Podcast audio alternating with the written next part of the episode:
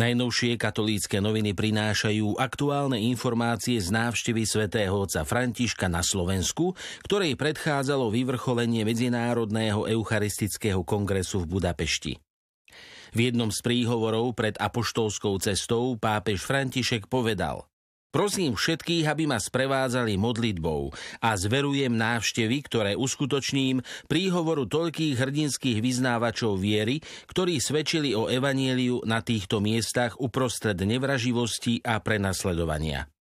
Oni nech pomáhajú Európe aj dnes svedčiť, nielen slovami, ale predovšetkým činmi, skutkami milosrdenstva a pohostinnosti, o dobrej zvesti pána, ktorý nás miluje a zachraňuje.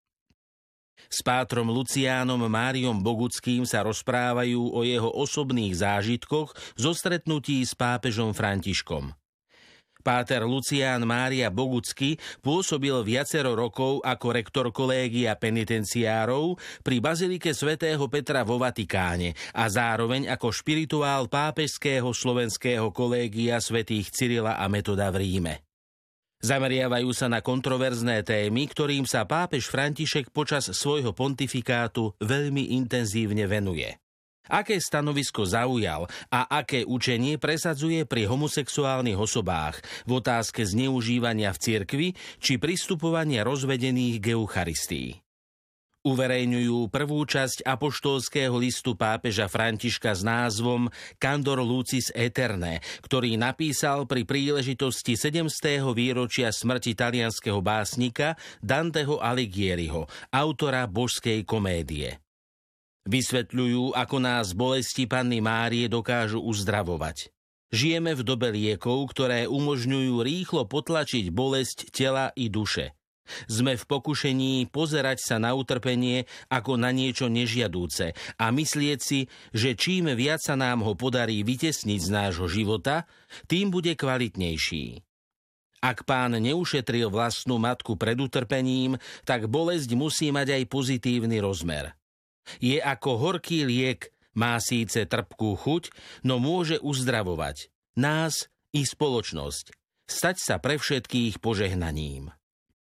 Približujú osobnosť svätého Emeráma, ktorý je aj v dnešnej dobe vzorom hodným nasledovania. O živote svätého Emeráma máme spoľahlivé informácie zo životopisu, ktorý napísal biskup Arbeo v bavorskom Freisingu v druhej polovici 8. storočia. Na Slovensku sa však nachádza len jediný kostol zasvetený svätému Emerámovi.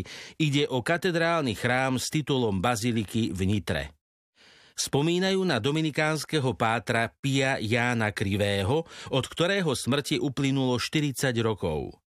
Do rehole kazateľov Volomovci vstúpil ako jeden z 8 Slovákov v roku 1935. Mal vtedy 25 rokov.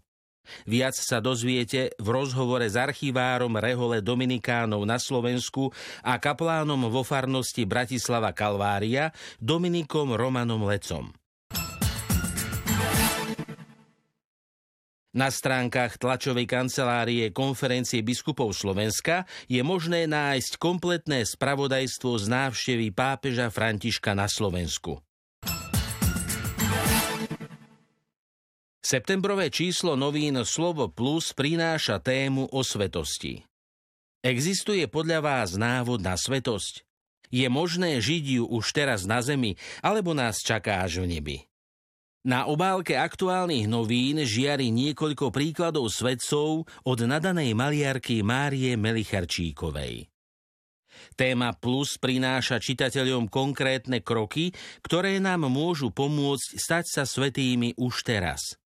Podelil sa o ne pápež František v apoštolskej exhortácii Gaudete et exultate – v ankete oslovení respondenti odpovedajú na otázku, kto by si zaslúžil byť označený ako svetý už dnes a prečo. O tom, že svetosť sa dá žiť v každom veku, stave či povolaní, hovoria vybrané príbehy zo života svetcov. Dočítate sa tiež, ktoré štyri veci by nemali chýbať na ceste svetosti. Aby sme žili Bohu na slávu, nám na spásu, druhým na radosť a svetu na osoch. Špeciál Plus novín je zameraný na návštevu svätého Otca na Slovensku.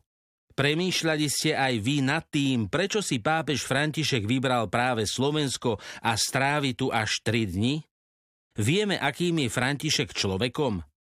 Inšpirujte sa z jeho siedmých postojov, ktoré si môže poľahky osvojiť každý. V novinách nájdete aj stále rubriky Manželom plus, Rodičom plus či rubriku Živá cirkev, Portrét a kultúra.